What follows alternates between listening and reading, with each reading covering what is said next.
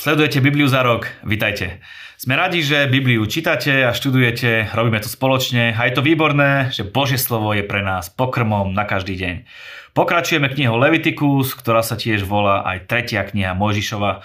V pasážach, ktoré sme čítali, sa nachádza niekoľko praktických rád pre dobrý a lepší život a na konci boli spomenuté rôzne obete, ktoré Boh nariadil ľuďom, aby robili pri rôznych typoch previnení. Začníme teda 5. kapitolou. Ak niekto zreší v niektorom z týchto prípadov, po tom, čo počul slávnostné zaprisahanie, mal vypovedať ako svedok, lebo videl alebo vedel, ale nepovedal, nesie ťarchu svojej viny. Nestačilo len neklamať. Boh tiež vyžadoval od svojho ľudu, aby oznamoval pravdu, takže aj keď niekto vedel len o klamstve, bol zodpovedný za to, aby pravdu oznámil, dokonca to bolo jeho povinnosťou. Ďalej štvrtý verš. Alebo ak niekto nerozvážne vysloví prísahu, že urobi zlé alebo dobre v každej veci, v ktorej môže človek prisahať nerozvážne, bez toho, že by o tom vedel a potom sa to dozvie, stáva sa za to zodpovedný.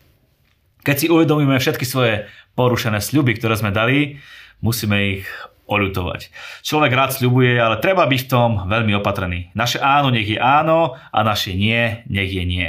Je dobre dávať sľuby napríklad aj naproti Bohu, lebo tak sa bude Boh hýbať v našom živote. Ak sa však sľub nedodrží, treba ho vyznať ako hriech a oľutovať ho. Je dôležité si uvedomiť, že podľa toho 5. verša tomu muselo prechádzať vyznanie hriechu. Potreba vyznania naznačovala, že odpustenie Izraelitovi nemožno dosiahnuť jednoduchým dodržiavaním predpísaného postupu určeného pre danú konkrétnu obetu. To by sa rovnalo mágii, ktorú starý zákon odsudzuje. Nemôžeme len tak nasucho povedať, že je mi ľúto, že som zrešil, vykonať nejaký skutok a hotovo. Dôležitý v tom je náš postoj srdca a Boh je pripravený nám vždy odpustiť, keď ku nemu prichádzame. Obeta za zmierenie bola vždy na prvom mieste. S hriechom sa bolo treba vysporiadať skôr, ako bolo možné vykonať zápalnú obeď. Boh uistil toho, kto priniesol obetu za previnenie, že hriech bude odpustený. Ak bude obeta vykonaná v súlade s tým, čo Boh povedal na základe predpísaného spôsobu. Obeta za vinu bola v podstate rovnaká ako pri obeti za hriech, okrem toho, že obeta za vinu sa použila, keď niekto zrešil v súvislosti so svetými vecami, do čoho spadali napríklad prvotiny, zákon o prvorodenom, desiatok a obetné dary. Keď ich Izraelita nesplnil, museli vykonať toto zmierenie. Bolo to niečo ako ponuka na splatenie. Ak bol niekto neverný v hospodinové sveté veci, nestačí sa priznať a priniesť obec za hriech, ale musí sa vykonať náprava za spáchané zlo. Treba tu dať všetko do poriadku. Bolo teda niečo, čo patrí Bohu, čo nebolo urobené vo svojom čase, v danom čase, tak ako malo byť a veci nebudú v poriadku, kým sa to všetko neočiní a nedá na poriadok. Kňaz za neho potom vykoná zmierenie pred hospodinom a bude odpustené všetko, čím sa previnil. To bolo úžasné uistenie pre zlé svedomie. Hriešnik sa mohol spoľahnúť na toto zasľúbenie a vedieť, že jeho hriech je prikrytý pred pánom. To nám v podstate hovorí aj nová zmluva, 1. Jána 1.9, hovorí, že ak vyznávame svoje hriechy, on je verný a spravodlivý, aby nám odpustil všetky hriechy a očistil nás od každej nepravosti. Dôraz je kladený na to, že každý hriech môže byť očistený prostredníctvom zmierujúcej obete. Pred dokonalým dielom Ježiša na kríži nebolo očistenie dokonalé, ale mohlo sa rozšíriť na akýkoľvek hriech v očakávaní budúcej dokonalej obete Mesiaša. Krátko sa pozrieme na obete, o ktorých sme si tu čítali.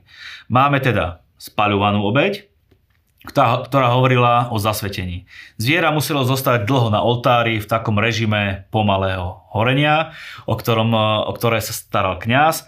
Malo to byť na ohnisku na oltári celú noc, z, ve, z večera až do rána.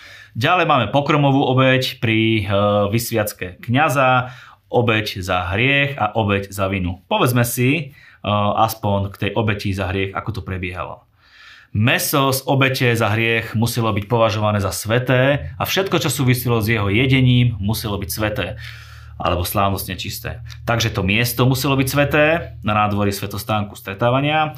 Osoba, ktorá pripravovala alebo jedla meso, musela byť svetá a každý, kto sa dotkne toho mesa, musí byť takisto svetý. Krv z mesa bola svetá, hrniec, v ktorom sa to varilo, bol svetý, napríklad ak sa varilo v linienej nádobe, mala sa rozbiť a ak sa varilo v nejakom bronzovom hrnci, má sa riadne vydrhnúť a oplachnúť vo vode.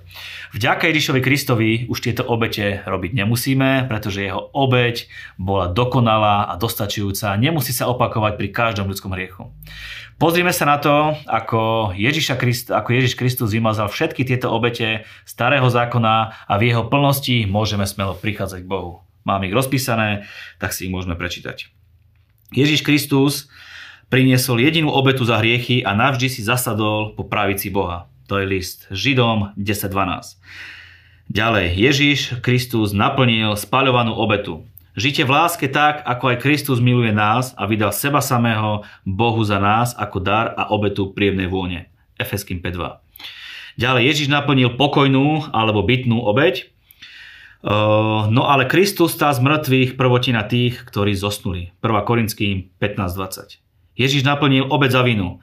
Ospravedlnený súd tedy z viery máme pokoj blížiť sa k Bohu skrze svojho pána Ježiša Krista. To je Rímanom 5.1. Ježiš naplnil aj obec za hriech. Toho, ktorý nepozná hriech, za nás urobil hriechom, aby sme sa v ňom stali Božou spravodlivosťou. 2. Korinským 5.21. Ježiš naplnil aj obec za vinu, aj nám sa to započ- e, započíta, nám, ktorí veríme v Neho, ktorý vzkriesil z mŕtvych Ježiša nášho pána, vydaného za naše viny, vzkrieseného pre naše ospravedlnenie. Rímanom 4.25 a Izajaš 53.10 hovorí, že on položil svoj život v náhradu za naše hriechy. Ježiš Kristus splnil každú obeď pre svoj ľud. Na záver si pomôžem citátom z listu Židom 10.10 a práve touto vôľou sme boli posvetení obetou tela Ježiša Krista raz a navždy. Vďaka Bohu. Amen. Ceníme si vašu podporu a vaše finančné dary, vďaka ktorým sa Božie slovo dostáva až k vám. Buďte požehnaní.